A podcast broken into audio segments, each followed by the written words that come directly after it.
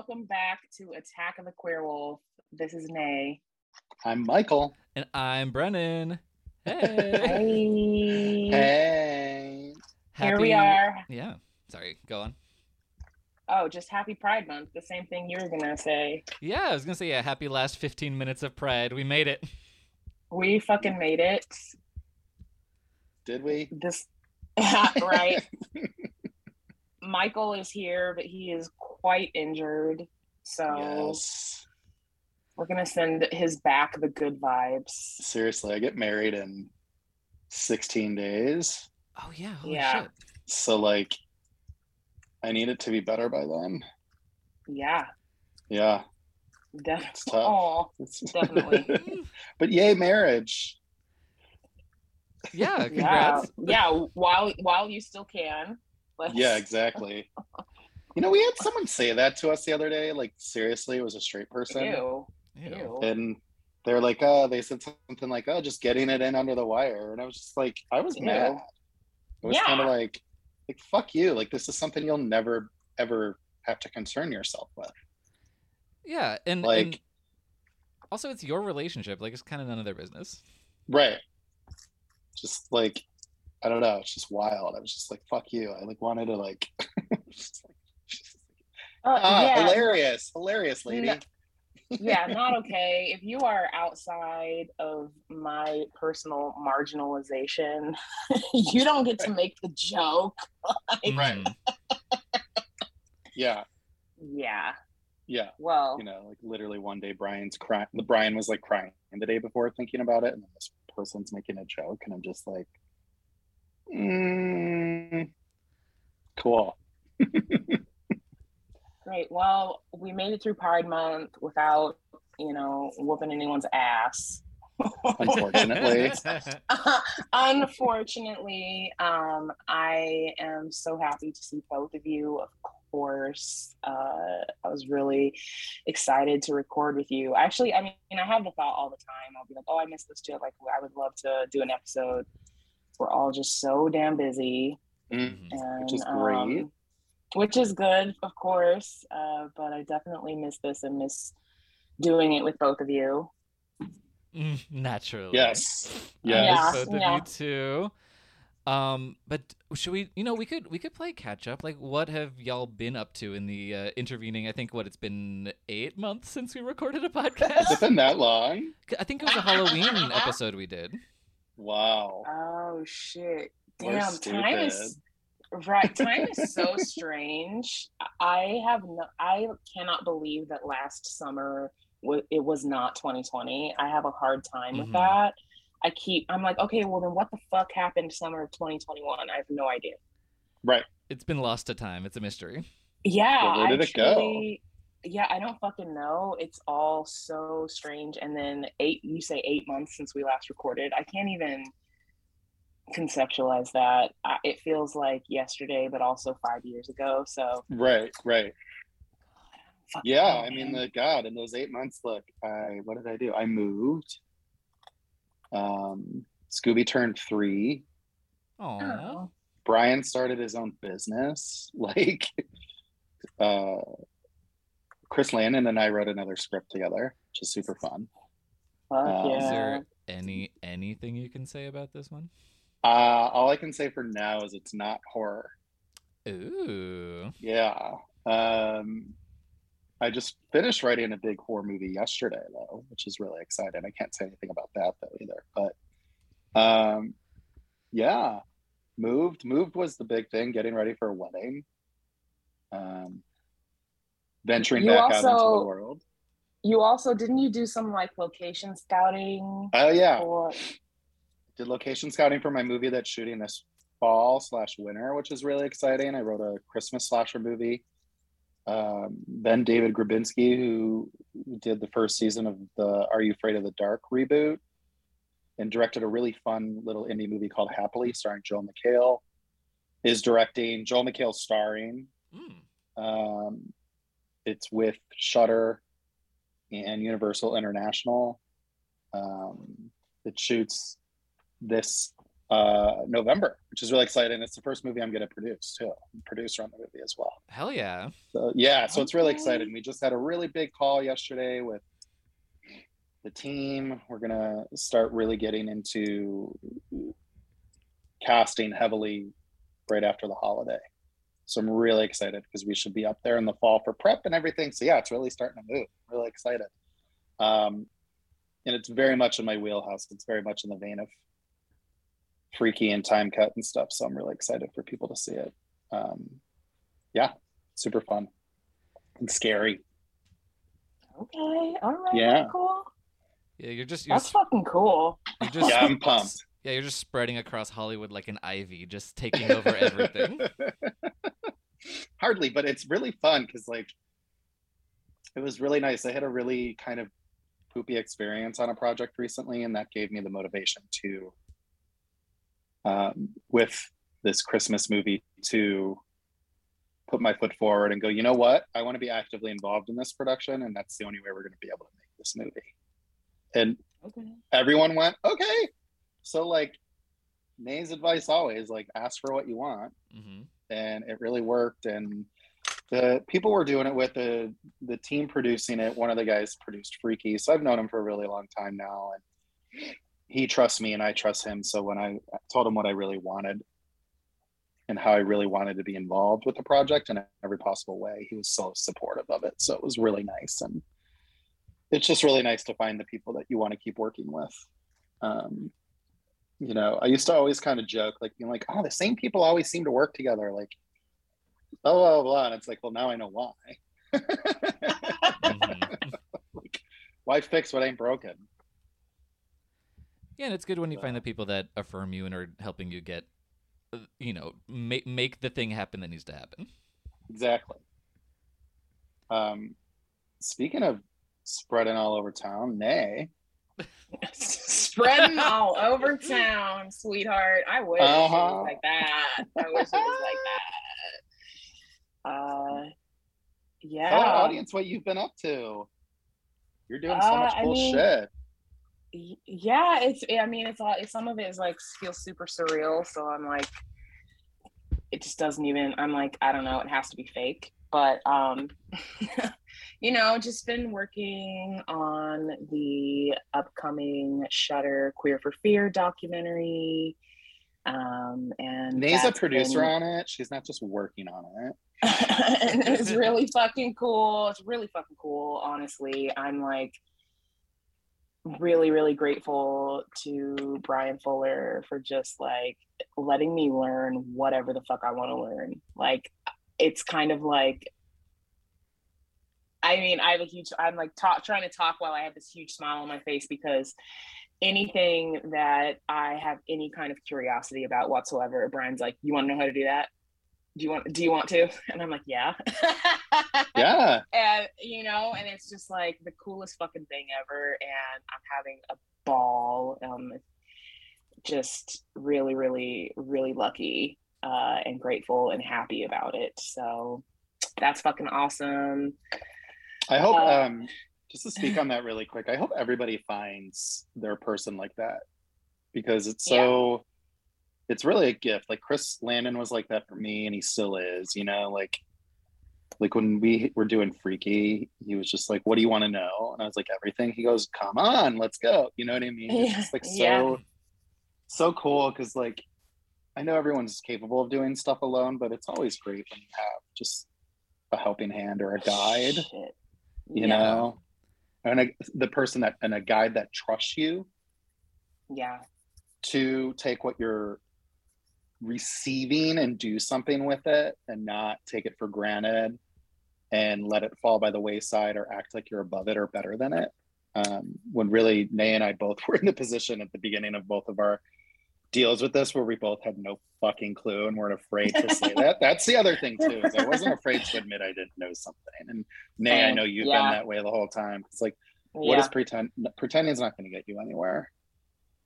No no. And i think it's really lovely to like be in a situation eh, like you said where this person trusts you. So like Bryan he's like you're smart you can learn anything so the fact that you don't know that something isn't reflective on you know who you are, what you are, what you know. Like it, it does reflect on what you know. you just said you don't know it, but I mean, it it's like I feel comfortable enough to be like, I don't know what the fuck that means, or you know, whatever the case may be. And I feel it's an environment where I'm like, okay, I'm allowed to not know that. Someone's mm-hmm. gonna show me. And I that's just like, you know, coming from a lot of the environments that we've all been in, it's like, did you go were you in a classroom where you felt comfortable asking questions? Like I wasn't. Same. Yeah. um, you know, did you have a parent or even like a, a teacher shit who you felt comfortable? No, absolutely not. So um once again, just finding myself with people that I wish I had had around me when I was younger. Um, and I'm super grateful to to be around them now. So yeah, same. Yeah. yeah, and, and and on the flip side, if you're someone who has that kind of knowledge and experience, make sure you're giving that to someone. Make sure you're sharing Absolutely. it with someone who needs to learn those things. Like you're you're paying it forward. Yeah, I actually um not to like flex, but like I had a friend who's a really good writer last week who I think is really funny and like just really clever. He wrote this pilot script and it was so nice to be able to go, you know what? I know you're looking for rep. I'm gonna send this to my manager. It's like, and like he just was like, oh my god, really? And I was like, yeah, it's a really good script. Like, what's the worst that's gonna happen? He's gonna say no. And it was just so nice to just be able to just have the ability to just text my manager and be like, hey, I'm gonna send you someone's script that you should read. And he's like, okay, just just send it over. And that was it. You know what I mean? And it was just, I don't know why I'm telling this story. I think it's just nice that I'm in a position now that I can actually do that for somebody who I mm-hmm. think deserves to be read, read at the very least, you know. So yeah, you gotta you gotta do the same things that you were um, given, or what's the word I'm looking. You know, Brennan, you got to do what Brennan just said. Look, I'll just yeah. I'll, that, that's gonna be my ringtone from now on. Right. Brennan, um, what's up with you? Well, you were telling us that you are a full time writer at home.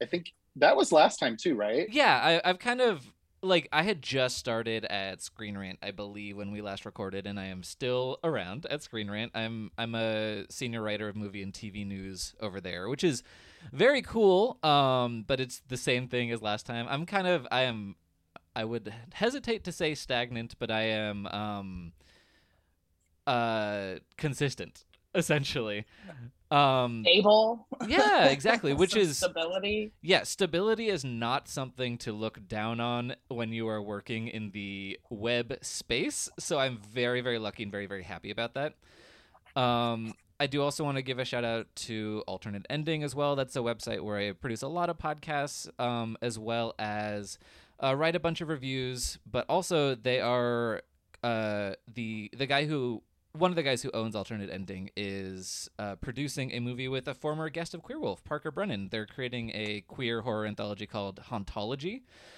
Um, What's it called? Hauntology. Oh, I love that. Yeah, and I mean the the Kickstarter that they're running is running for the next like two hours, I think, once this episode yes. goes up. So if you're really curious and and you listen to it immediately, you can check that out. I'm not I'm not necessarily plugging that, but you should keep an eye on like the hauntology space. I know uh, Nay, they asked you to participate slightly if you want to talk about that a little bit. Um, I don't know what I can talk about. I signed an NDA and I, but I didn't really read it. Um, okay, well then I, I, can. Okay, okay. So Naturally, I will. I mean, those fucking things are long. I will say, because I know what they've shared publicly already. Nay is contributing oh, totally. some paintings for a certain segment of this anthology. Okay, Brian yes. or Brian, Brennan just broke the NDA. Yeah, no, you're right. I they did update the Kickstarter. Um, oh, good. There, there is uh, a portion of the anthology that they need original art for, and I am going to create that. So that is really fucking cool. Um, love Rob, love Parker Brennan, love meeting with them to talk about it. Uh, and it was really cute because um, I'm like can't talk about it, and then I'm like, oh my god, it was really cute um, uh-huh. when Parker Brennan was just like, "Oh, you're gonna you're gonna make original pieces for this," and I'm like, "Well, yeah, I read the script and like I can't imagine trying to make something I've already made kind of fit into, you know, what you want." And it just sounds a lot more fun to try and create something based really specifically on what you're looking for. So, yeah, super fucking excited about that. It's one of the coolest things I've ever done for sure. Really Super cool. Hype. Yeah. Look at look at my knee. Work Okay. Oh, right above I, my sorry, I thought you said my knee, but no, he said Oh no, the, my the knee knee work. painting. Yeah, it, it is it is Yeah. beautiful. Brennan, you have to come see our new place. Yeah, absolutely. Um, Scooby has so much play play play play space now. It's amazing. Oh, Yeah, well, I took my dog over to see Michael's new place, and he shit shit everywhere. Like he ran, literally, Kennedy ran in the house and then just started running through the house shitting. he, he christened. Um, a lot of dogs do that. Someone else's dog did that the first time she came over. Um, I was like, "Are you kidding me right now?" I think it- it's like kind of like a territory thing, right? Because Scooby did that when she moved in with us the first day. She like, as soon as she got in the house, she went in the furthest corner of the apartment and took a dump. All right, well, you know, yeah, maybe. We were like- welcome. Yeah. Mhm. Yeah, as Uh, humans, we're missing out on something. Anyway, so yeah, that, Getting that's where we want and being kind always, like dogs are. yeah, you know, that's th- those should Oh. really be the two tenets of our new religion. We're starting today. Um. The Anyway, poop poop anywhere church yeah, I mean there are worse churches. Um, really yeah. are. hmm Definitely. Mm, But anyway, so we've we've caught up with ourselves. What have you been watching? Anything lately that you want to discuss, bring to the table? God, everything. Okay, right. Um, in the last eight months. Yeah, exactly. uh, I Uh, well, okay. I- s- Go ahead, Nay. no, no, no. Go ahead. Um, I saw the Black Phone Ooh, I haven't caught that yet. twice, and I really loved it. Really, really loved it. It's um, Scott Derrickson directed. It was written by him and his writing partner Cargill. Um, Blumhouse made it. Universal just came out last week or like six days ago. Um, and I'm so glad it's making money because even though it's based on a short story, no one knows the short story. So it is really truly an original horror film. So it's great that it's making money because, as we all know, IP is king these days. So, Mhm. um, but you should check it out. I know there's been a little bit of rumblings of, from people online that the villain is like got gay face, but I don't see it at all that way. Um, You mean like like a like a queer coded villain, like that kind of thing? Yeah. Um, I don't see it that way because like this isn't a spoiler. He's like kidnapping boys and he makes them play a game called Naughty Boy. Um, and the villain's also a magician and he like does very like people are calling it I think they're calling it mincing gay face because he does a lot of stuff with his hands and stuff. But if you've ever seen a close-up magician, he's doing all the same flamboyant shit that a magician does. So I think it's like Yeah. I don't want to tell people they shouldn't be offended, but I'm also just like you're kind of borderline, especially right now, talking into the right wing playbook that all queer people are grooming pedophiles. Mhm. So I'm like not really loving that aspect of the conversation from not a ton of people, but some people are saying it online. So I don't read it that way.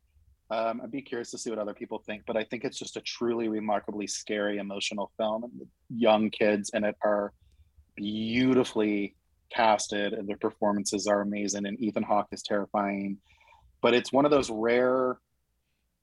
They tweeted about it being like a rare horror tale, but I think it's just a rare movie in general where like male friendship is at the forefront and it's like a kind, healthy, like, you know what I mean? Like just a Mhm. really endearing male friendship, which we don't get to see a lot in film. Um, there isn't any, you know what I mean? If we do, it's usually like, bro, or like, eh, Top Gun, eh, you know, like it's like that kind of stuff. And like here, it's just like really emotionally grounded in these kids. Like it's just I don't know. I loved it so much. I cried twice during the movie. Um, it's one of the most emotionally satisfying horror films I've seen in a really long time. So, and Scott Derrickson is just so good at crafting a scare. Um, there's like two or three jump scares in the movie that literally took my breath away because they're just so well crafted. Um, so, and I'm actually seeing it for the third time tomorrow. That's how much I've liked. I like this movie. Wow. fucking Yeah. fucking dork. Oh my Well, god. okay. So the first time I saw it, I got to see it alone at Blumhouse Nice. Um, because I'm doing a project that uh, I was able to see the movie because of the project I'm doing. It's it's it's based on a short story by the same person. Hmm. So I wanted to. I just was like, "Can I see the movie so I can kind of get you know?" Um, and they were like, "Sure." So I like literally got to see it in Blumhouse alone because it was during like one of the um, COVID scare, like one of the surges. So Uh-huh. I literally was in this like. Have you ever the Blumhouse theater that was right next to Yeah. our old recording space? Oh, yeah, that's like- I was Yeah. literally in there. Yeah, it's like literally that in really there by bizarre kind of vertical room.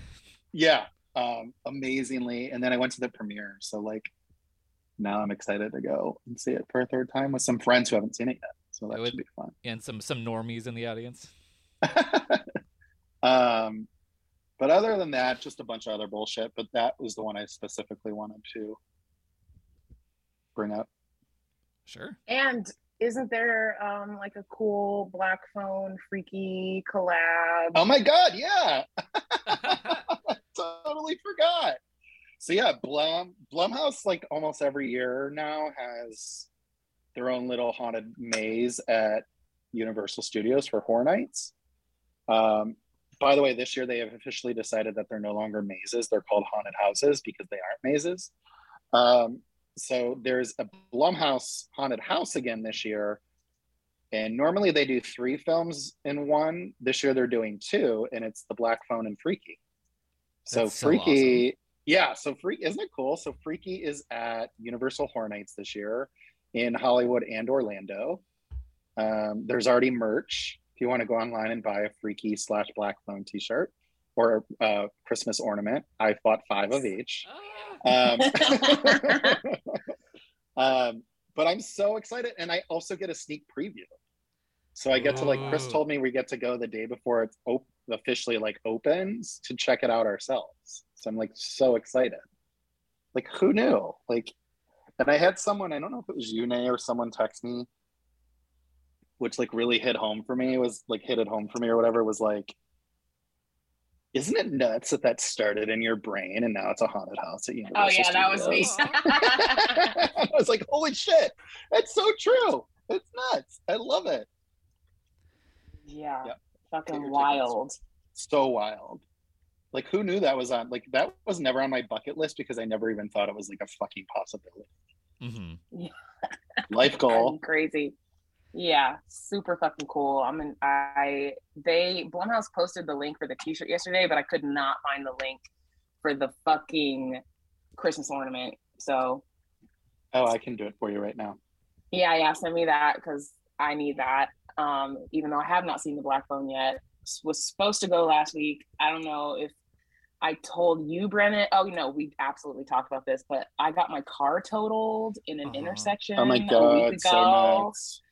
Nuts. Yeah, this person ran a stop sign and T-boned me and like flipped the car and you know, uh, uh, I Nay went was on like- a wild ride. Nay was like hanging upside down in her car. Yes, and honestly, it felt really badass. Uh, I was like, "Whoa!" Like I can't believe the car's flipping. Like I, I can't believe the seatbelt is like holding me up in the air like this. I've always wondered if a seatbelt would do that for someone of my weight, um, and it did. And I wasn't really scared until I crawled out of the car and looked back at the car and was like, "Oh God."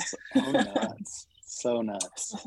So yeah, I haven't seen the Black Phone yet, but I'm super fucking excited. Hopefully, I'll see it um, over the long weekend. And yeah, Yeah, and I'm just so glad you're okay. That's such a wild experience. Oh, thank you. I'm really glad I'm okay too. I, you know, it's always like a super pain in the ass after your car's totaled and like yeah. you know all of like the paperwork talking to these people talking to this people but um I have to be like, you know what? You don't have problems if you're dead. And so if you're going to be alive, you're going to have to like handle shit. Um, and if you're happy to be alive, then that's just part of it. And I was like, well, I am pretty happy to be alive. So yeah, I'm, I'm happy to, and uh, appreciate everyone's like precious love and care since then. Um, yeah. Awesome. Yeah. So Awesome. I mean, uh, I feel like this just pales in comparison. But have you seen anything you want to talk about? oh, I forgot. I forgot. uh, I mean, okay, let's see. I mean, I have to talk about Yellow Jackets, even though I finished it a while ago, just because everybody needs to fucking watch Yellow Jackets. Um, Oh, so thinking good. of so fucking good so many good ass actors in it such a good story um queer characters like it's it's it's amazing and then thinking of melanie Lynskey makes me think of i've been watching candy on hulu with melanie Lynskey and jessica biel and it you know i it for some reason it's giving me like the act with patricia arquette a little bit Hmm. although it's not Ooh. that. It, but it's giving me those vibes. Um, and it's also, I think Melanie Lynskey is such a special, like, version of batshit crazy in it that it's just like wonderful to watch. And then to watch Jessica Biel not in her typical role, not as like, you know, I grew up on Seventh Heaven and like the 2003 Texas Chainsaw Massacre remake. So, like, it's very interesting to watch Jessica Biel in this role. And yeah, I'm loving it. I watched anything. I mean, I've watched so many fucking things. You know, I watch a lot of things for work, of course, and have been really enjoying diving into like all of this background info, queer creators and writers and actors and stuff. So I don't know. I feel like my brain will never allow me to list all of the things I've been watching. But yeah, watch Yellow Jackets immediately as soon as you can. That that is something that I have had on my to do list for a long time. I am always You still in- haven't watched it, Brennan? I'm infinitely behind on any television show Okay, that has you're ever gonna been made. love it. Yeah. I mean, you well, you you're a big movie person. Yeah, like I obviously, you know, But- I, I'm watch. I, I can easily watch like 32 movies in a franchise, but if it's a TV show Yes. with six episodes, I'm like, where's Six the time? episodes? It's uh, if, if I had to tell you to watch watch one show right now, that would be it. Okay, it's Yeah. it's it's moving up my ex- incredibly long watch list. I mean, even just the soundtrack would make you Oh. happy. Okay. Yeah. Yeah, I didn't know it even had one of those to speak of. I mean, uh, the music in the show is so great, okay, okay. and it's an important part of the show too. I do love when Mhm. music's an important part of something. Mm-hmm. Mm-hmm. Mm-hmm. Karyn Kusama, my God. Like, And Oh, she- Brennan, it's like set in the '90s. I, half I'm of a, it's I'm set in the aware of the premise just through Yeah. through work because I have had to write about like check out this fucking fan art of Yellow Jackets or whatever. Yeah, Um, but but yeah, it's no. set I- in '96 or '97, and they like one of the girls has a notebook with her like favorite movies listed, and Scream is number one. So like, you should already love this show. I mean, I'm I'm in. I think Scream should be number one on anyone's list from '96 on. Um, Yeah. so Yeah, it just it just yeah. makes sense. But I'm I'm happy to hear it. Um, yeah, for me, what have I been watching? I mean, okay, see this this does spit in the face of me not having time to watch TV. I did watch a three hour Bollywood movie that I want to recommend. Um, it yes.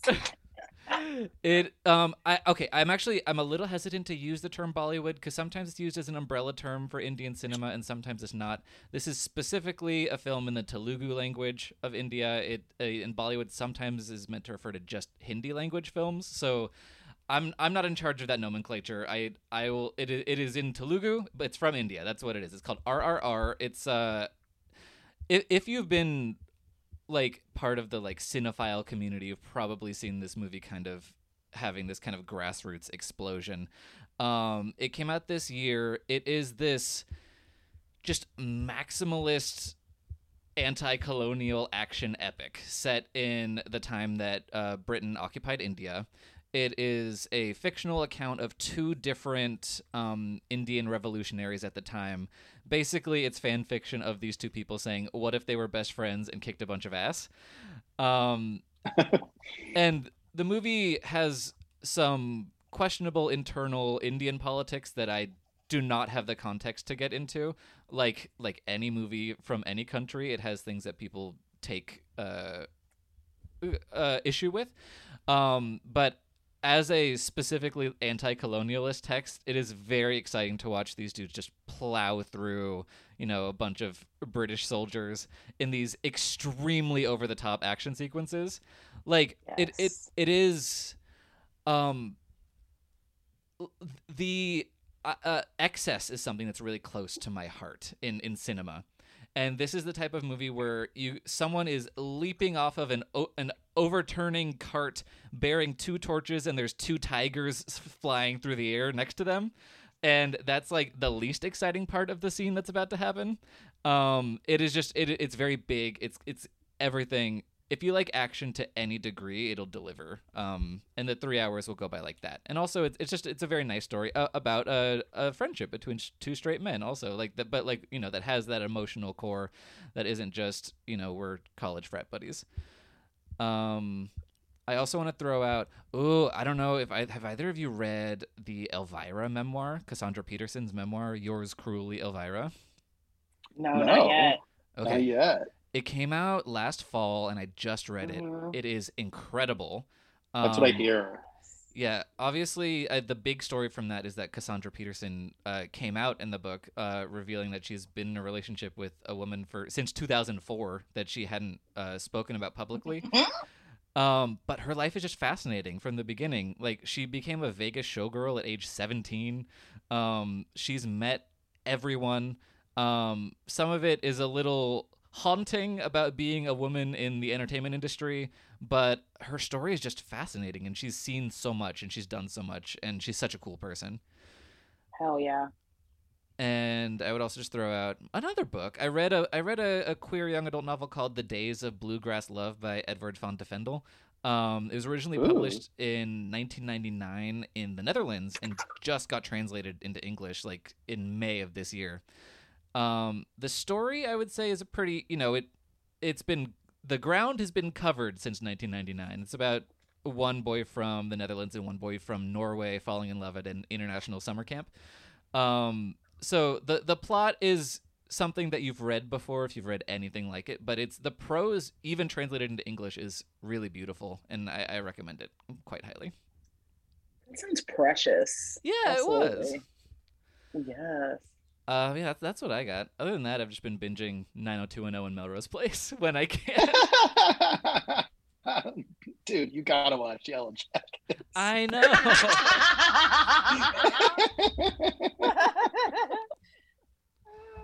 Are these new to you though? These, The- these, yeah, these, yeah. uh, I, I'm I'm watching both these shows for the first time. Um, I uh, drive pa- uh, on my when I when I worked in retail. I worked at the Del Amo Fashion Center, the big mall in Torrance, where they shot Jackie Brown. Actually, um, yeah. Um, but on my on my commute to work, I would drive past Torrance High School every day, and that's the school where they shot Buffy, and it's the sh- school where they shot Beverly Hills 90210. So I, I feel like I have this soul connection to to the show that I need to explore. I literally just watched Jackie Brown. Now that you mentioned it, Yeah, that whole like yes. parking lot mall heist sequence that was all at that at that mall. yeah. Um, And you know that parking lot at that mall stays lit. Oh, it uh stays huh. lit. It stays absolutely litty. I feel like every time I drive by, um, I'm like, okay, what's popping off at Del Amo? Jesus. Yeah, working there, sometimes we're like, oh, there's just people screaming. Hopefully that's a good thing. I hope they're Oh having God. fun. oh, Um, yeah. one other, just one other show I needed to mention. I need to mention, Yeah. because it was so fucking amazing. Hacks. Oh, Yes. A CKS fucking Hacks on HBO Max. So good, so hilarious. Yes, please watch. Yeah, you, you will be shocked to learn I've not seen Hacks yet. Yeah, I'm shocked right now. No, I, am like that's that's a little that's newer. No, it's not. I was gonna say it's newer than Yellow Jackets, but I it's actually not at all. There's yeah. well, there's actually how many seasons? Yes. Season, season two just came out. So, have either of you seen that? Is it kind of continuing the season one vibe? Yeah, it's um. I'm like, I think I have two episodes left of season two. Bryan and I are always late to the party, um, but it's um, yes, it's a direct continuation of last season, but it's also kind of a departure in the way they're telling the story. The whole last season was set in Vegas, and this whole season is set on a tour. Cool. Um, so she's like driving, and the main character, um, Deborah, is like doing her first road trip tour in a really long time. So it's like really interesting watching them travel from city to city as they navigate kind of a new a new chapter in her life. Um, so yeah, it's really good. It's really funny. And there's like a really funny episode on a lesbian cruise ship. yes. You gotta Deborah be on a think, cruise Deborah's, ship. She's booked on a gay cruise and she gets there and it's lesbians and not gay men. She's like, I'm a female comedian. Gay men want to see me. it's really funny. Um, and Jean Smart is like giving the performance of her career, even which is amazing considering how many performances of her career she's had. Um, so you should watch that too, Bryan. Okay, I will. Um, I'll, I'll when when we do our next episode in five years, maybe I'll have seen it. Um, but yeah, so I guess we're here to talk about Scream 2022 is the thing that that brings us together today, right? Yes. So I don't even know where to start with this, but I think Michael, you have the longest history with Scream. I mean, I don't know if you can really talk about it, but you you read the script before it came out, right? I did. Yeah, they know those guys know. I've talked about it with them actually. Okay. Um, yeah, I did. I read it. I think March of. So when did that movie shoot? When did it come out? January 2022, and it shot in the fall of 2020. Which yeah, October 2020. Um, so I read it in March of 2020. okay, um, so right, right yeah. at a great time for everything pop culture. yeah, I think we just kind of got locked down because they were supposed to shoot that summer. Yeah, um, they were supposed to shoot it in like May, and I think it was going to come out in 2021, not 2022. Uh, um, imagine. Yeah. So, but yeah, and uh, so yeah, I, I managed to get a copy. Someone got me a copy of the script, and I actually like read it and then was mad immediately when I got done because I was like, "Fuck, that was good. Now I know everything." like, well, so did did having done that change your experience of the movie when you did get to see it? I mean, yeah, because I knew the ending, which sucks, is I think the ending is so fucking smart and funny and just so wild. But it didn't it ruined in the sense that I knew what was gonna happen, but it played out on screen in a way that you just I just I don't think I could imagine. Like mm-hmm. the first time I saw the movie, I remember the the finale, I was just like I was gleeful. I was just like, this is because it's a pretty insane finale. Mm-hmm. Uh, it's just a bunch of fighting and groups of people beating the shit yeah. out of each other and like running around that house and stuff. So it was like really thrilling to see it. I mean, I had a lot of fun with the movie, even though I knew because the script that I read and what the movie that came out were pretty. I think it was about 90% the same. Mm. Um, the only big difference was Tara and Amber were a couple. Oh, um, that that it's clear that Amber wants to be in a couple with Tara in the cut yeah, that we get.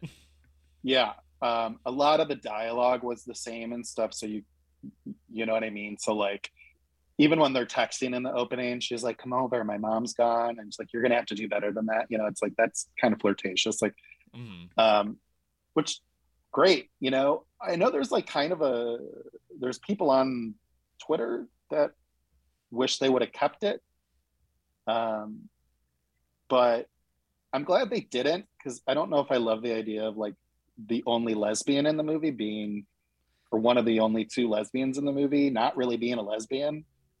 And also the killer.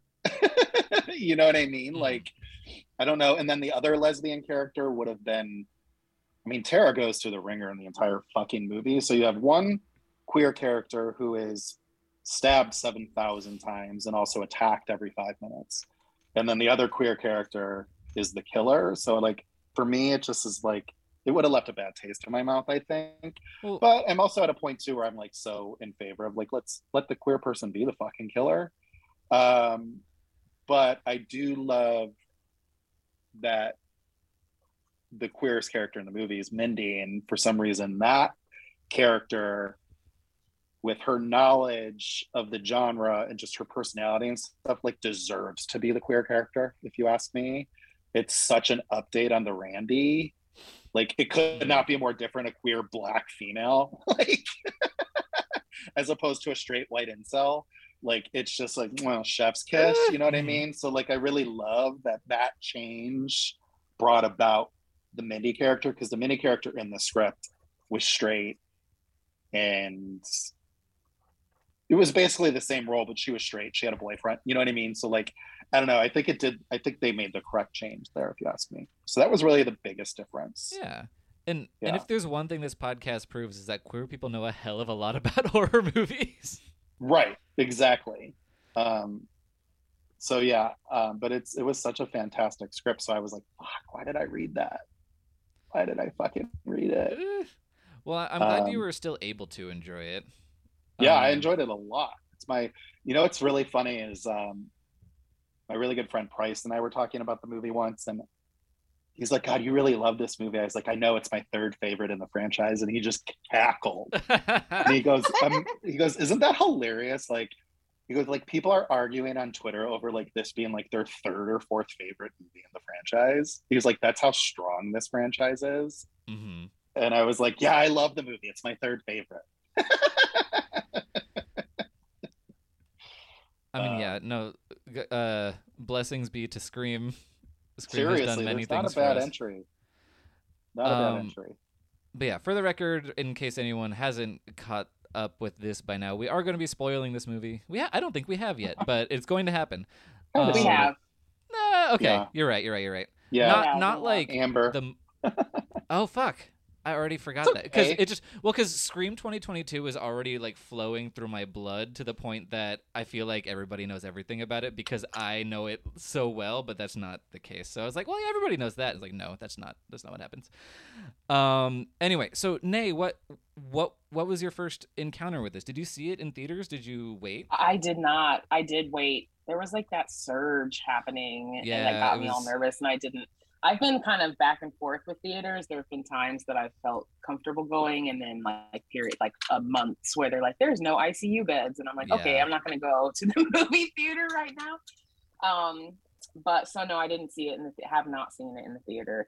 My first watch, I I remember during some of these wild fights, I was like, oh, okay, Battle of the Brunettes. like, what the fuck is happening in this? Um, I have to say, it's so funny because I would read tweets about people saying that there was like too much Sidney and Gale, and I felt like there wasn't enough Sidney and Gale. I could Mhm. literally, I mean, I'm frothing at the mouth for Sidney and Gale. So, um, Mm, I rewatching it, I enjoyed it a lot, a lot more. Um, I had a really good time, and I think that it's just I I don't think I like a decade ago I would have been like you're gonna fucking love this the like fifth Scream five. this. Yeah, Uh-huh. I'd be like, no, you're not going to be obsessed, but there's just something really fucking good about so much of it. And fucking Mindy, I Mhm. mean, uh, like, I, of course, like I'm obsessed with Mindy because I'm obsessed with Jasmin Savoy Brown. Mhm. Um, so it's just it's really good. Love Heather Matarazzo in it. Oh, Fucking like if they only had one cameo, I'm glad it was Heather Matarazzo. I'd, I'd cut everyone else, put her in there. Absolutely. She's so amazing. Um, and I feel like really privileged to have like interviewed so many of these folks for the doc. Um, including Heather and Jasmine. Um, Heather's cameo is just ass- so cute too. Like yeah, you know, like when I, that was the thing. I when I read this script, I was like, I honestly like when I was flipping pages and shit. I like saw Judy pop up on like in- in her intro. Like it's actually a cut scene from the movie, but there's actually an earlier. There, I think it's a deleted scene you can watch on the Blu-ray or the if you bought Yeah. the movie on iTunes. Can confirm. And um, I was like, oh shit. Like this team is really like they're really respecting the movie. It's like you see Judy, I'm like, holy shit, they brought Judy back. Like it wouldn't even have occurred to me. I love the franchise so much. And if I got to write one of these, I don't think it would have occurred to me to bring back Judy. I just don't think it would have. And then I'm flipping and I'm like, holy shit, like um Martha, like I see Martha's name, and I'm like, what the fuck? Like they're doing everything, and then there's actually a little moment when Sidney and Dewey have their first conversation where I mean he's up he's also brought up later by Gale, but where Dewey asks her Sidney how Mark's doing. And I was like, oh my god, are they implying that she's married to Patrick Dempsey? And it's just, like Mhm. these people love these movies as much as we do. Yeah, no, a- absolutely. Look, I, and so yeah, th- this movie came out in theaters January 2022, like r- smack dab, especially in LA's Omicron surge. Um, Mhm. so it was a really wild time.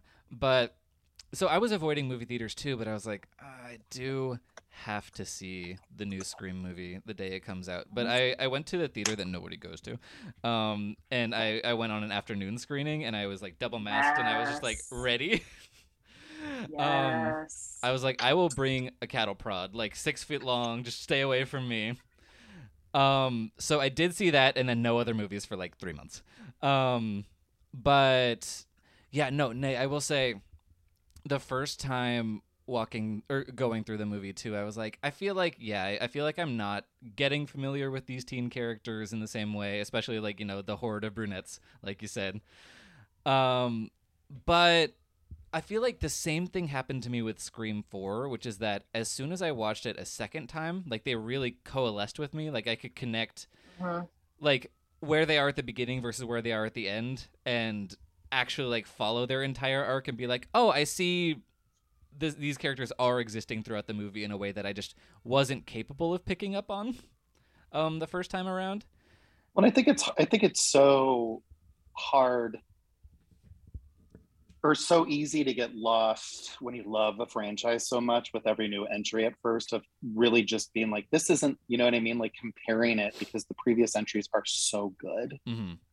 that you can't help but the first time like I that's what I was doing when I was reading it. I remember I was like 10 pages into the script and I was pissed. So I was like what the fuck are they doing? and then like Tara survives the opening, and I was like, "Oh shit! I know exactly what they're doing." That was super smart. Um, but yeah, you can't help but being like, "This isn't. This doesn't feel like Scream." Is kind of how I remember being with the first time I saw four. And four is now a really brilliant movie. To Mhm. Um, so sorry, I get what you're saying. Is all I'm saying. yeah. you know, I feel like it's like what they say about Little Caesars. It's like that's just good if there ain't a hating ass bitch in your ear telling you it's not. And when I first when I first watched uh Scream Five, I watched it with some friends who were like not is not into it, and I think that that impacted yeah. my view. Yeah. And then watching it again alone, I think I could I was really finally able to like feel the sibling, you know, connection between Tara and Sam and like I I just I just had a much better time watching it by myself for the second time, you know. Yeah. Yeah, I think you once you get once you see like where are your trios gonna land, each watch after that gets more enjoyable because you're kind of just waiting for them. At least the first time I watched it, I was just Mhm. waiting for them. But then when you watch it now, I don't want to say it. I don't mean it the way it's gonna sound, but you don't miss them. Yeah. Well, but it- when they come up, you're like, yay! You know what I mean? It's just like I don't know. I think the new characters are so good. yeah, it's that the other stuff is strong enough to hold up, hold down the fort when they're not around. Exactly. Um, and yeah, Whereas other movies in this vein don't do that. perhaps. Yes. Um, but yeah, no. So ultimately, the first time I saw it, I was like, I really like this movie, and the second time I saw it, I was like, I love this movie. Um, so it wasn't a huge leap for me on on that front. Um, and a lot of the things I had a problem with the first time around, I didn't the second time because you know you you know what to expect that time. And I'm not saying everyone should have to watch a movie twice in order to like fully get on its wavelength, but it's Totally. Scream. You're gonna see it twice. I don't know why you wouldn't. Yeah. Yeah. Um, but so I, what I'm curious about, um, th- this is going to be very much a Scream love fest as it should be. But I'm curious if Yep. there's something, uh, that even the even on a like a second watch or third watch or whatever still isn't quite what you want it to be in this movie. Um, yes. Like for example, for me, I wish there was someone on set who knew how to pronounce Babadook. I feel like that's on purpose. It could be. I feel like it's a joke because she's like 17 and kind of being a little smarmy with the killer both times. So I feel like it's kind of a joke that she doesn't know how to pronounce it. See, that, That's that- the way I read it. that is the thing you can get away with in Scream, which is like, Yeah. oh yeah, it's a joke. Um, Yeah. But the thing that I, I think it's a thing that just rankles with me whenever it happens in the Scream franchise. Like I have the same problem with the uh, when Tatum in the first Scream says it's almost like a Wes Carpenter flick or something. Um, when when Kevin Williamson characters or or you know Kevin Williamson inspired characters are wrong about something that doesn't make sense to me because they're always like so sharp and smart so the joke doesn't land for me if it is a joke. I think it's great that that was in the original script and then they got Wes Craven to direct it. Mhm. Um, uh, there's also the Randy line in Scream 2 that he gets wrong about aliens. oh yeah, that is yeah, that's it just it, Yeah. you know, it just doesn't feel right. Also, that was written correctly. He just did it wrong on set Mhm.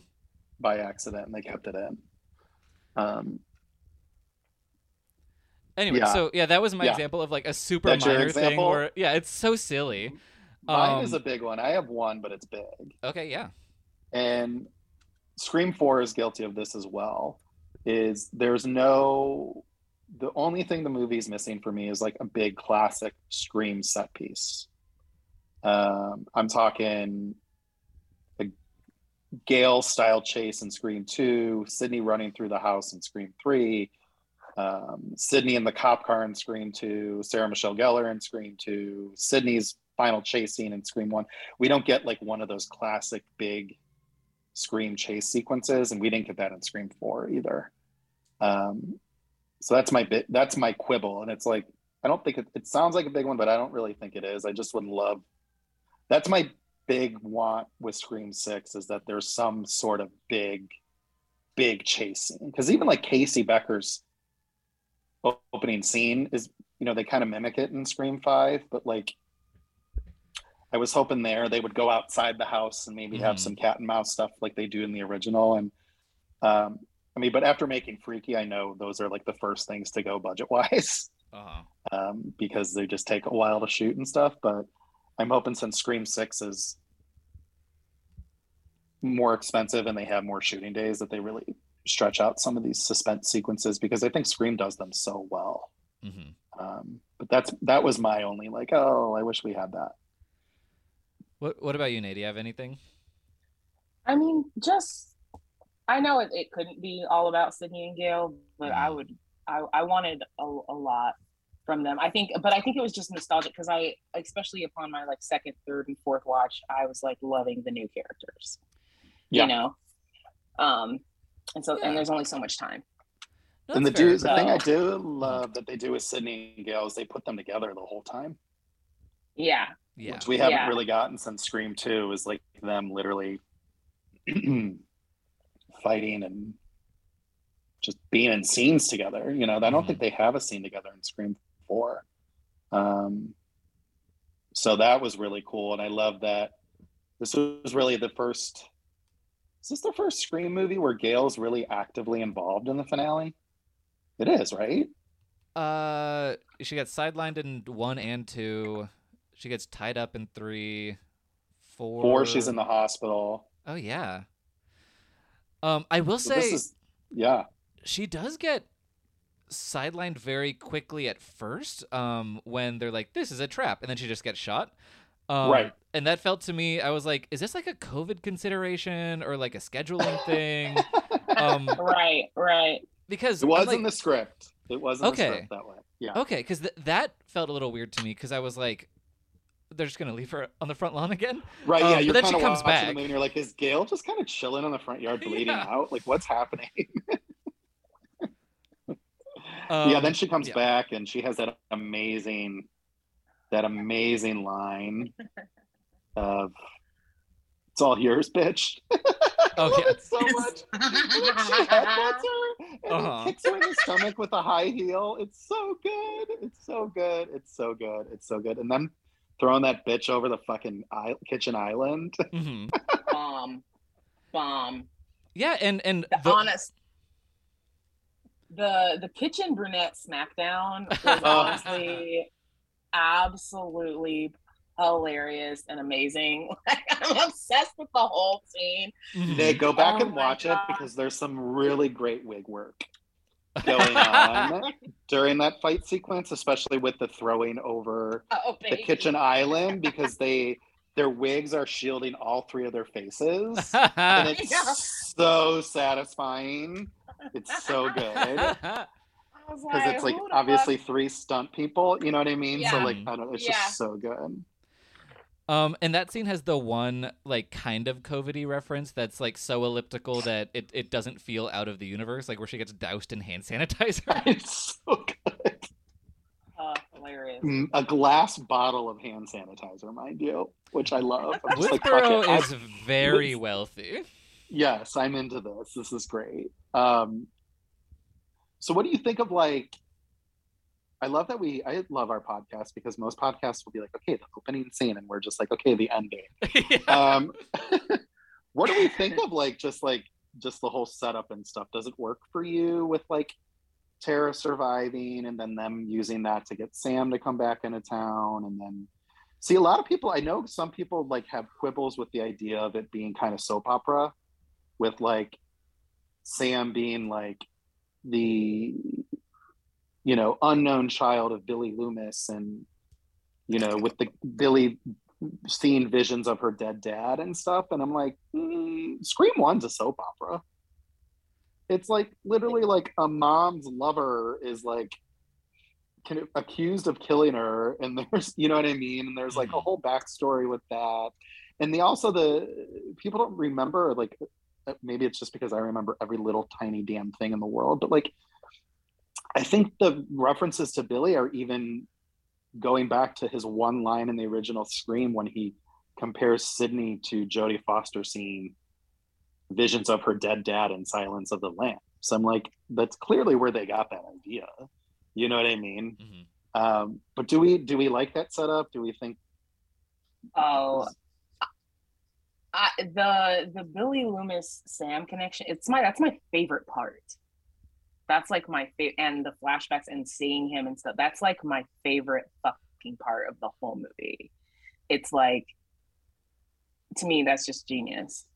I'm like, yes, bring back the child of the serial killer Mhm. that we didn't know about, and have her kick some fucking ass. Yeah, Yeah, and look, who doesn't love a soap opera? Um, Right? That part. the That Scream part, movies honestly, are I'm soap like- operas.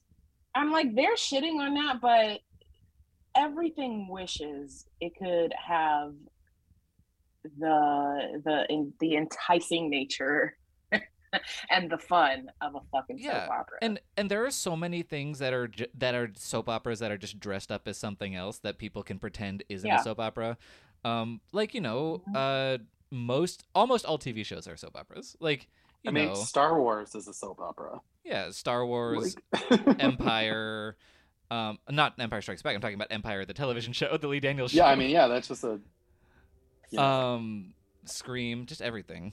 Um, yeah, I will say the the CGI youngification of Billy kind of weirds me out a tiny bit, but I do like that plot line a lot. yeah. I wonder if they they could have just like let him be fifty. Who cares? Ooh. You know what I mean? Like she doesn't know what he looked like at 17. Like yeah. Also, he's still he's Skeet Ulrich. He hasn't like he doesn't Right. necessarily look that different. Right, right. Yeah, and you know, and I know people have quibbles with Sam too. Like there's some of the fandom thinks her performance wasn't great or the character isn't written well, but I also am like, I love her because I'm just like, we don't need Sidney 2.0. We don't need like the calm, collected, quiet, self-assured character again. I love that she's kind of like, come and get me, motherfucker, or like is like, we're gonna get the fuck out of here. Or she's like, no, I'm not gonna help you. Bye. Like, I don't know. Mm-hmm. It's kind of refreshing that Sam is like kind of the exact opposite of Sidney in a Yeah. lot of ways. and we we have Sidney. She's here. right. Why do we need a second one? You know, like Jill Roberts, people love Jill Roberts because she isn't Sidney. So like why do you want Sidney again? Yeah, it's like you said, she's still around. Mhm. anyway, the yeah. beauty of the movie that I love, I love, is there's five surviving female characters, Mhm. five plus um, Himbo Chad, which is amazing. But of the five, the five women could not be more different from each other. Like those are five really distinct female characters, which is such a rarity, not even in horror, but just in movies in general.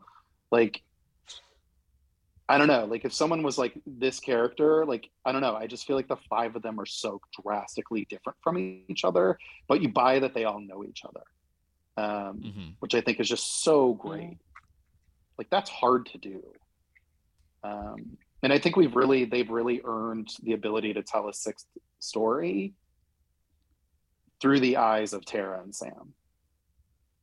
Um, Yeah. So and and I gotta say, there is nothing I'm more excited for than whatever Mindy Meeks Martin is going to say about city set horror films in Scream Six. Like, I can't wait for her to talk about like Poltergeist Three and Candyman and uh, Friday the Thirteenth. Yeah, Jason Takes Manhattan.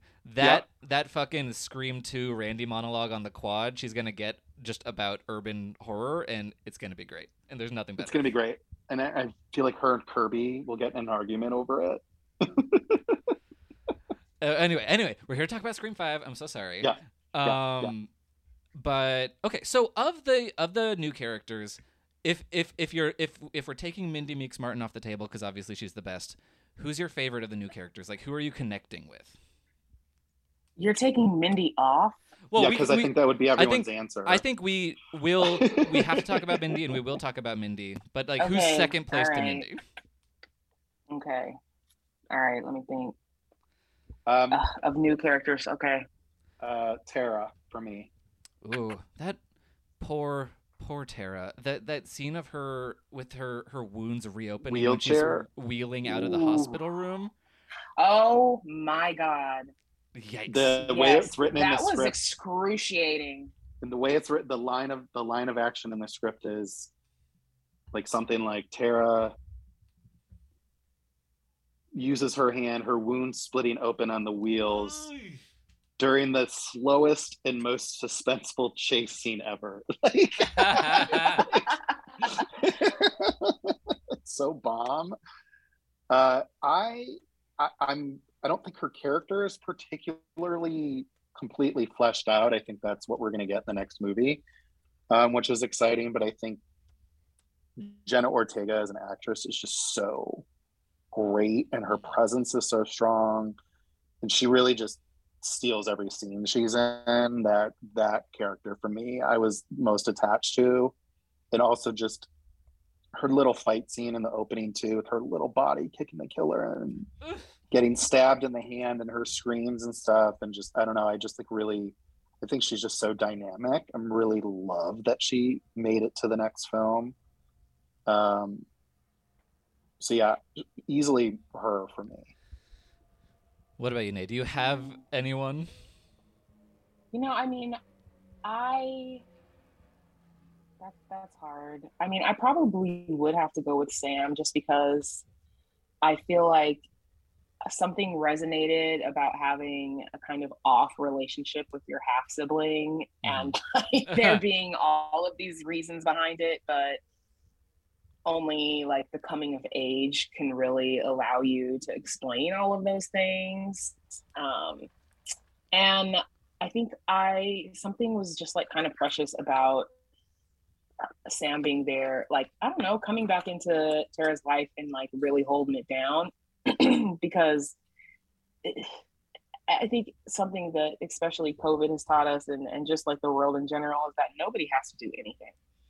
Like you, you, you do not have to be there for people. Your mom doesn't have to be there for you. Like whoever it is, regardless of the relationship, like you don't have to um, fuck with people and you don't have to help them if you don't want to. Mm-hmm. And I, it was kind of like touching to me to imagine having like a sibling kind of show up from nowhere and then like sit with me in the ambulance or like mm-hmm. go to the hospital with me or someone being like okay well if you dumbass cops are here who the fuck is watching my sister and just like that that protective nature it's just it's just attractive so i yeah i feel like um i mean she had the worst boyfriend ever but i and she throws herself in the lion's den like two or three times in the movie too like which is pretty amazing. Yeah. You yeah. Know, like yeah, she's like uh she yelling at that himbo cop like who is watching my sister at the hospital right now? Right. Um he's like I, I mean I I don't know. I do think, yeah, Scream does a great job at portraying how useless the police force is. Mm-hmm. I'm like, okay, let's keep it real. Let's keep it real. They ain't solving or preventing crimes. Mm-hmm. Um, so I love that. I actually, I, I mean, Ghostface, he's he's pretty ACAB. he, oh, she, totally. they're pretty ACAB. Um, the collective of Ghostface. The collective of Ghostface. Mm-hmm. Mm-hmm. Um and, and yeah, speaking of the bad boyfriend, he is one of my favorite new characters. Uh, Richie, Jack, that Jack Quaid oh, performance. Wow, yeah, Brennan. it's a really good performance. I I think it is. It's a very charismatic performance. I and I I think the way that he layers in like being a charismatic boyfriend, but uh, layering in the evilness of that thing that he is, and being able to mm-hmm. transition mm-hmm. to the reveal. like I, I think he's, it's a really interesting performance, and I mean, and I like I like the comedy that he brings to it. Like when he and he gets to share that scene with Jasmin Savoy Brown, where he's like, "I'll be right back." And He's like, "Ah, uh." Um, that is hilarious. Did you have you noticed the scene when they knock on Dewey, Dewey's trailer door. Have either of you ever noticed Richie's face in that moment? Which is like so. a total dead giveaway. And the only reason I notice it is because one of the writers, Jamie Vanderbilt, and I have become buddies in the last year. And he he asked me if I noticed it. And he's like, next time you watch it, pay attention to his face. Oh. And it's he's like, it's it's a dead giveaway that he's the killer. And so when you watch it, he's literally starstruck. Oh, so like the oh. whole like I've never seen oh. stab is like obviously like out the window in that moment, and he's literally like this behind Sam, but you don't notice it because the camera's not on him. And oh, it's such an oh. amazing, so interesting. Mo- it's such an ama- amazing moment, but also like a really risky decision that I love that they did and Jamie described it to me that on set that day they did it about eight or nine different ways, and that was the last way. One of the directors was like, "Play it like you're starstruck. We want to have that option." Um, so they ended up using it, which I think is brilliant. Uh, oh I love when a love when a movie's ahead of the audience in that way, mm-hmm. um, or like is like we gave you clues. You know what I mean? Like, and it's his face. You guys have to go back and watch it today. It's hilarious. He looks like he's gonna I, shit his pants. I just pulled it up because I'm like, I need to I'm like, I need to see the face. But I mean, honestly, I felt like that when I met David Arquette. uh-huh. Like I felt just as starstruck. So yeah, I'm just gonna have that on in the background because I need to see I need to see what Michael's talking about. But yeah. but okay. Did you get to it yet? It, I'm like, he's sitting here on his couch. I think he just, I'm like, there should be just a few seconds. Oh yeah, he's yelling, "Go away." okay. So yeah, so it's when he's yeah, it's when he's on the when they're okay. at the door. Oh yeah, he's about to open the door. Sam's like, "We're not looking for an interview." I'm Billy Loomis's daughter. Yes, drop it. Drop it. You should take a screen oh, he is starstruck. Oh shit. He is. He's mesmerized. Oh my god, that's amazing. Thank you. That is absolutely thrilling to see. Okay. It's I so. love that. I love when movies do that. Wow. Okay. Okay. Hmm. That was amazing. and and yeah, his uh his descent into madness at the end is really good too. That laugh he gives to Sam when he has her pinned down right before she stabs him in the cheek. oh, Gives mhm. that like maniacal laugh. It's just so it's so funny to me, but it's because it's just so fucked up. Like the way he laughs in her face. I laugh Uh-huh. every time, but it's not because it's funny. You know what I mean? that discomfort Yeah. laugh. Yes, it's like, oh, it's so mean. It's such a mean laugh. hmm and then she fucking stabs him right in the cheek. Like, Oh, that cheek stab. uh, that whole sequence is amazing. I will literally be laying on the couch, and Bryan will walk in the room, and he'd be like, "You're watching Stam kill him again?" I'm like, "Yeah." I will just put on that whole sequence sometimes. I'll put it on from Sidney knocking the killer over the banister and falling to the ground floor. I'll put it on the movie sometimes just from that moment to the ending, just to like watch that whole entire sequence because I think it's so fun. Um, like fucking Tara beating the shit out of Amber with a crutch. Mhm. yes. Okay. I ain't never. I honestly, it's kind hilarious. I'm like, you know what? You you mollywop that bitch with it. She really did. She really fucking did. That little girl. Oh, it's so good. And then fucking Mikey Madison's performance is like not good, if you ask me, but it's perfectly not good. Fucking kill you. Like, oh, it's so funny when Sidney throws her on the ground too. I love that moment. Oh, so good. Take a picture of this. yeah.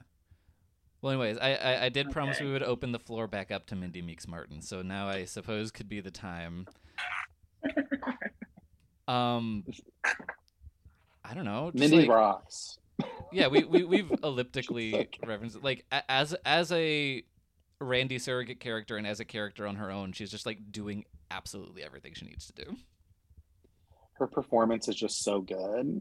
And I think they did a really good job of giving her just enough without delving into her too much. I think the next movie is where we're going to see her in a bigger way, which is better because I think if you give too much of that character, that's what Kevin did so well with the original is like when you look at Randy in the original film and Mindy in this one, they're not in it a ton, they're just used perfectly.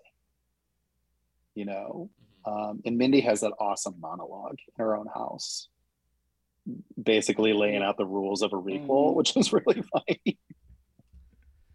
Yes. It's so good.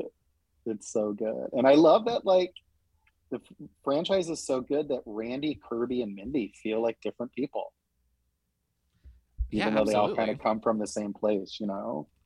It's just so good.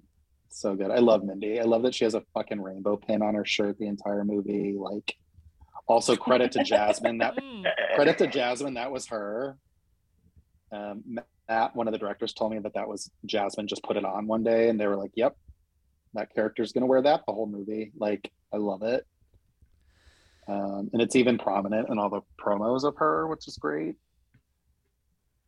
Yeah, and and and and she she also as the horror fan in a Scream movie, she also does have that kind of hero's flaw of she is so cool and she knows so much that she's almost thinking of herself as invincible and she does get in trouble because, you know, there's that like whatever triple meta scene where she's telling so great. fake Randy on the screen to turn around while the guy in the movie is telling him to turn around and she needs to turn around. It's, it's that whole thing.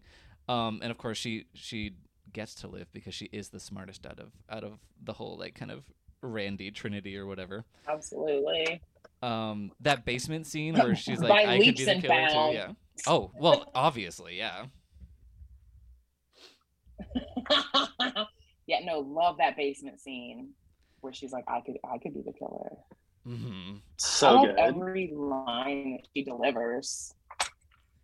Yeah, she's just so yeah, I was like confident. hanging on every word. She's fucking yeah. She's she's just like I'm really excited for the world to see everything that she does. Yeah. I think it's just like already so epic. Mm-hmm. Yeah, and, and, and, and there there's something powerful about her, her performance. It's like it's like she's playing it like the cat who caught the canary. It's very like it's kind of sinewy and powerful in this really interesting way where she's kind of like laid back because she knows she has the power. It's a superpower. hmm If you think about it, um, there was a line in the script that they cut that I wish they kept, um, revolving around Mindy. So like she has that essentially that amazing. She, not essentially, she has that amazing monologue, right? And then she essentially, I mean, she doesn't essentially, she does. She accuses Sam of being the killer, hmm you know? And you know how Sam Sam storms out? There was a line in the script after Sam left from Dewey that I wish they would have kept. That was really funny. He goes, You know, Randy accused us all of being the killer, but he was a lot nicer about it, which is so perfect because she is just kind of in your face. You know, like she has that really funny line in the beginning of the movie where she's like, You know, Tara could still die. Like, Uh-huh. so good. and it is a thing of like that that character exists to watch what's happening as a movie and there is that kind of emotional separation from that Yeah. I don't know. I really love her and I really love Chad too. I think I really think they Yeah. really did a really great job of casting the movie. I think all the new kids are really um charismatic. Like Dylan Minnette is really good in his role. Like I think there's they're all very distinct people. They felt like you know, I really like Scream 4, but outside of Kirby and Jill, those other kids really didn't feel like people to me. You know, Mhm. Robbie and Charlie could have been interchangeable. Um, Olivia was just Oh, yeah she was nothing she she was gutted. I mean, I guess that's what you can talk about with her. Um, but like you feel um, Wes's death, whereas you don't feel Olivia's Ah. in Scream God. Four, and they're kind of in the same spot. You know what I mean? and they um, they just do a really good job of layering these um, these kids with just really distinct personalities, and it's just really great casting. Yeah. And and and and speaking of Wes's death, some of these fucking kills are bonkers all out. Like Yeah. just really I mean the, I uh, the the the way the knife was like piercing through the Oh. side of his neck. is- Oh, ugh. so awful. Yeah. So awful. And and Yeah. so, Wes's death was gnarly. Yeah. But but they have that and they have they kind of evoke that too in the like cheek thing where uh, Jack Quaid gets stabbed through the cheeks. Um, but also th- there's like this different cadence to some of them. Like um Kyle Gallner's kill, it's just that little that little pop, like that puncture, and then we're out, and then he's just so dying. great. Yeah, so great. Um, the Dylan Minnette sequence is really good too, where he's oh like yeah, being like such a good son and like setting the table for mom for dinner and like just going around opening every door in the kitchen. uh huh. and it's just so well done. And then uh poor kid just dies. And did you notice the killer? The killer had like such a distinct personality to me this time too. I don't know if you noticed, but in every Mm. scene the killer would use his other hand to like push the knife further into the body. And I don't think I for weirdly, I don't know why I noticed that we've never seen that in a Scream movie before. It was like I don't know, Yeah, I'm curious to know if that was like them, re- like really kind of nodding the head the fact that one of the killers is like a five foot three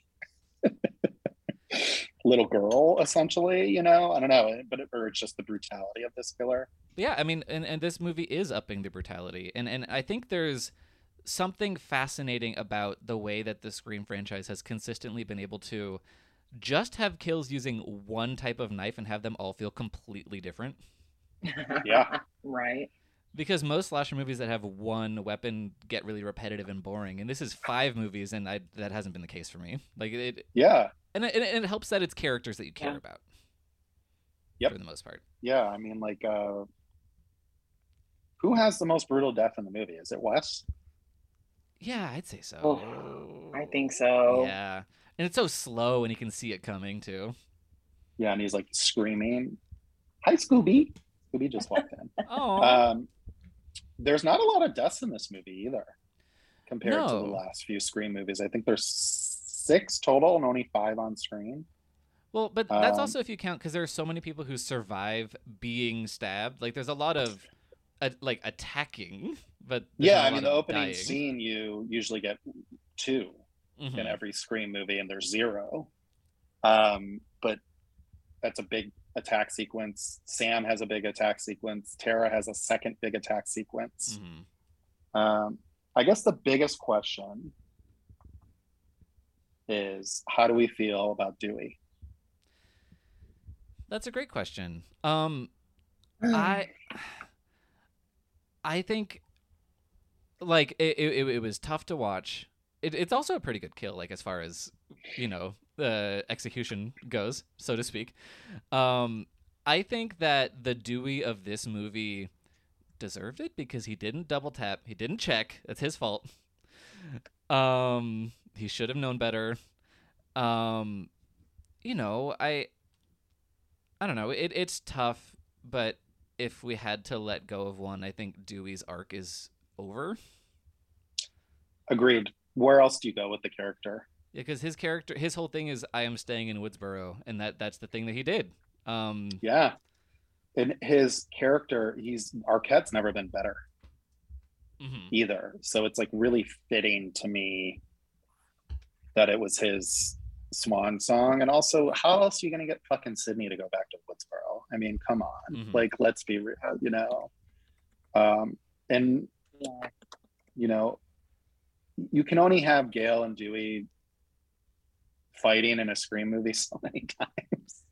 Yeah, you know but i really bought the place that they were in together in this one more so than four i thought the Mhm. conflict that they had in four felt a little forced um i am a little sad we never got to see them happy as a couple like ever yeah. It was Um, always in between movies. yeah so but i appreciate i think it was his time like i just i mean like, where else are you going to go with that character? And i also just think i love that he went out a hero because he's always been a hero and i love that gale's essentially last line to him in life is you're many things julia but you're you're not a coward is just so poetic and david arquette is a daddy so he went he went out doing daddy things too you know? That his line when sam is like dewey who gives a fuck? And he's like i do. It's just heartbreaking because he really does give a fuck. And he dies because of it. It's just sad in a way you know? His tortured soul. Went from like the bumbling cop to like a tortured man.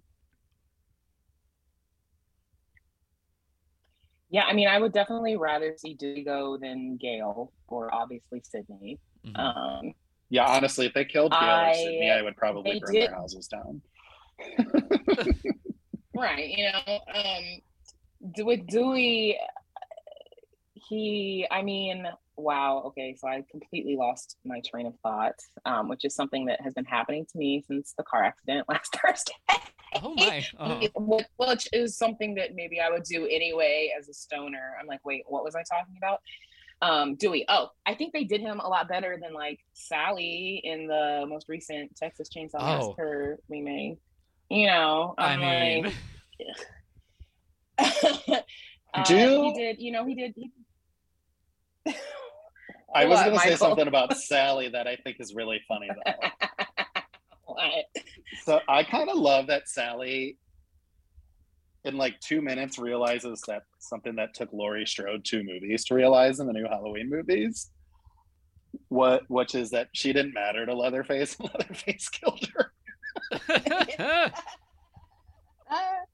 Okay, I think- that's a point. I think Oh, it's just- really funny.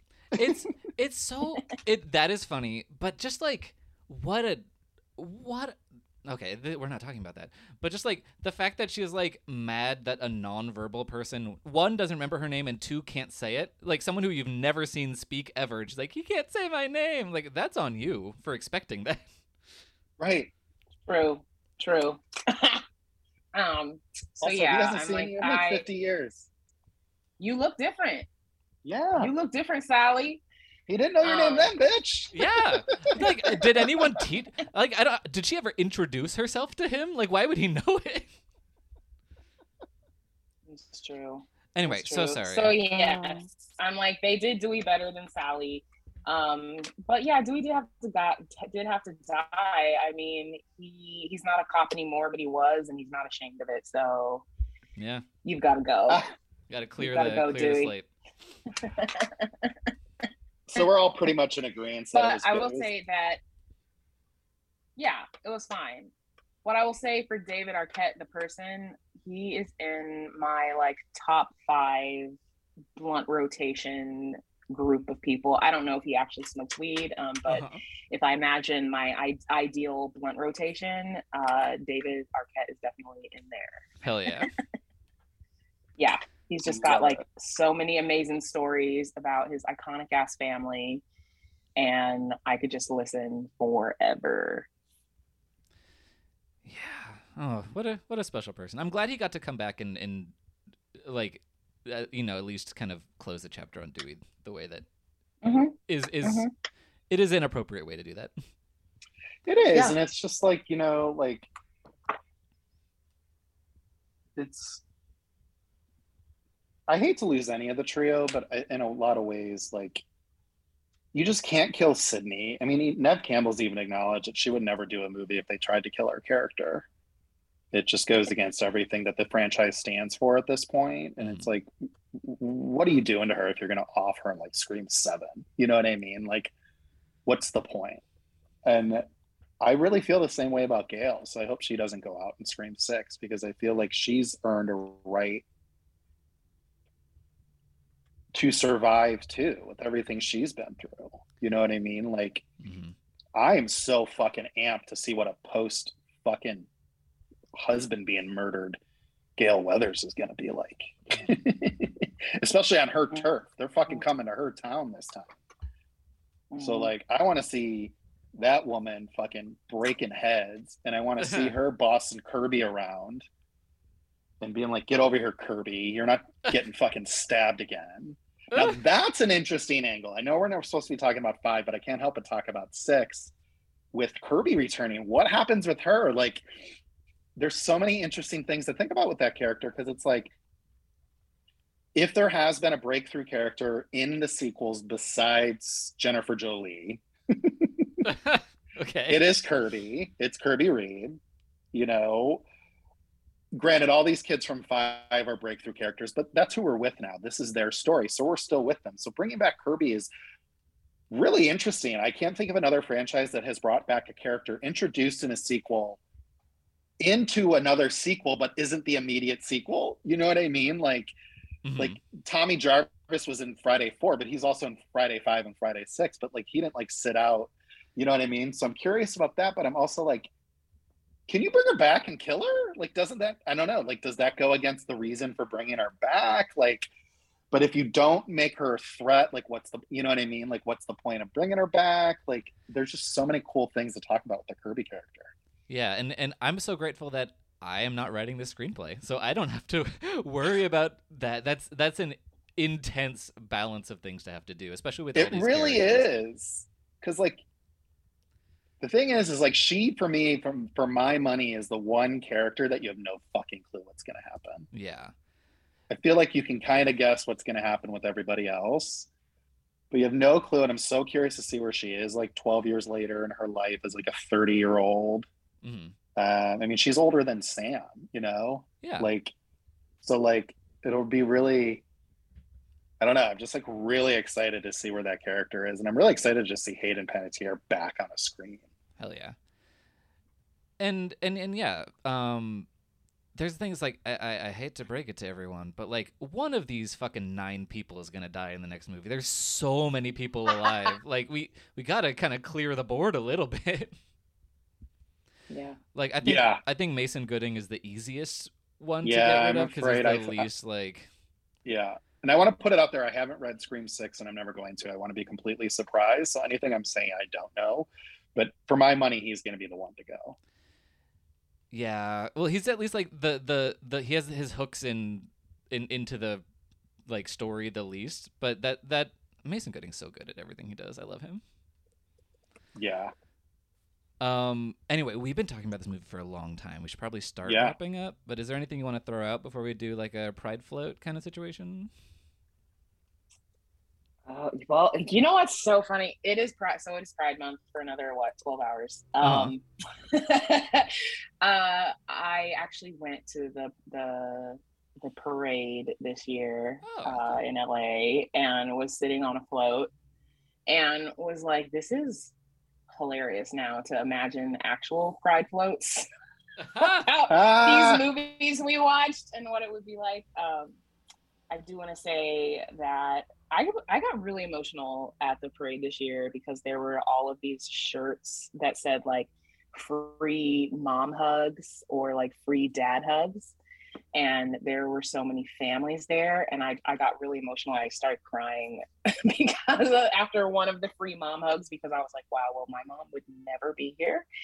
Um, and obviously that's the case for a lot of people but i think specifically right now with the political climate that we're in um, and the way that we've seen social movements uh, move be regressive and not just progressive uh, pride felt very uh, interesting this year because it, it feels like i mean obviously pride always needs to be a riot. We we always need to be rioting in that way.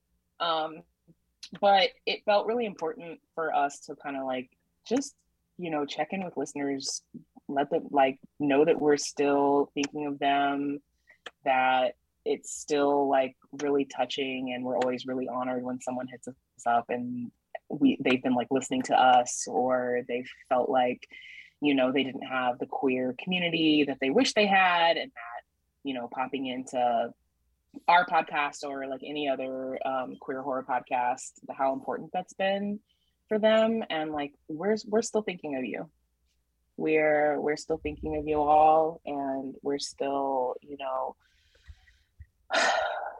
we you know we're still in this thing with you and uh yeah. We're You always know, it- here, yeah. whether it's in whether it's in this form or just around.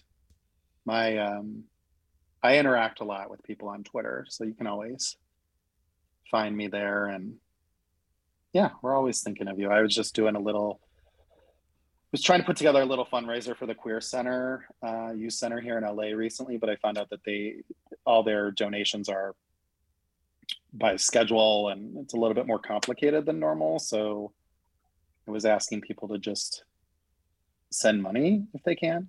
In fact, the LGBT Youth Center called me during this podcast.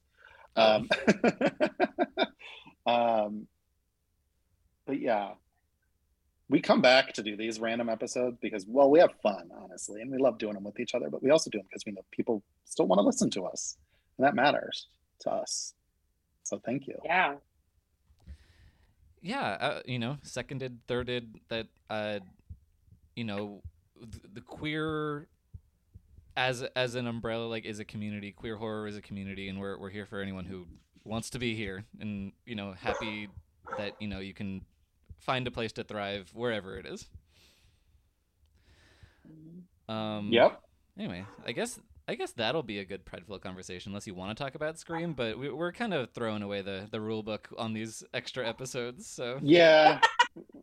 there is no rules. no rules, just right. No rules.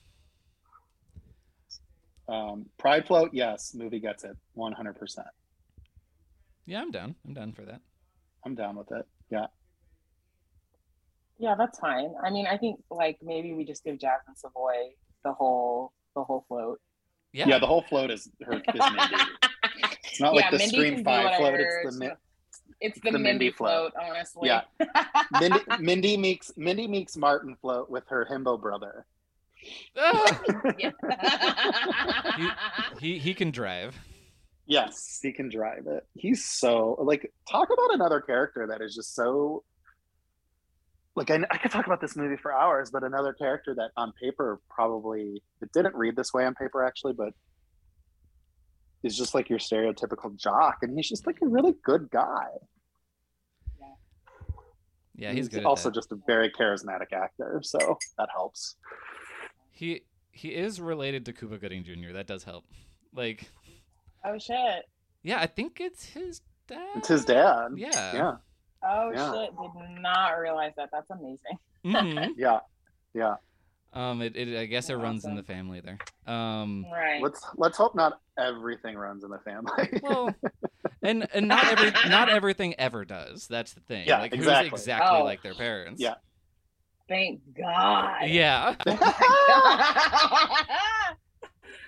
Ooh. Anyways, is, All right, is y'all. y'all. This was fun. My back is gonna break. yeah yeah. Um, Yeah, real real yeah, quick, yeah. where can we find everyone on the on the inter- internets? Uh, I'm on Instagram and Twitter at Nay Bever, N A Y B E V E R. I'm on Twitter at Michael Kenken and on Instagram at Michael TJ Kennedy. What about you, B? I am on Twitter at It's Raining Brens and Instagram at The Burning Clem. You can also find us on Twitter at QueerWolfPod, and I think it's the same at Instagram. It's been a minute since I've had to say where to find us. Um, but yeah, all that information will be in the show notes. Thank you so much for listening. We love everybody. Happy Pride. Bye. Bye. Bye.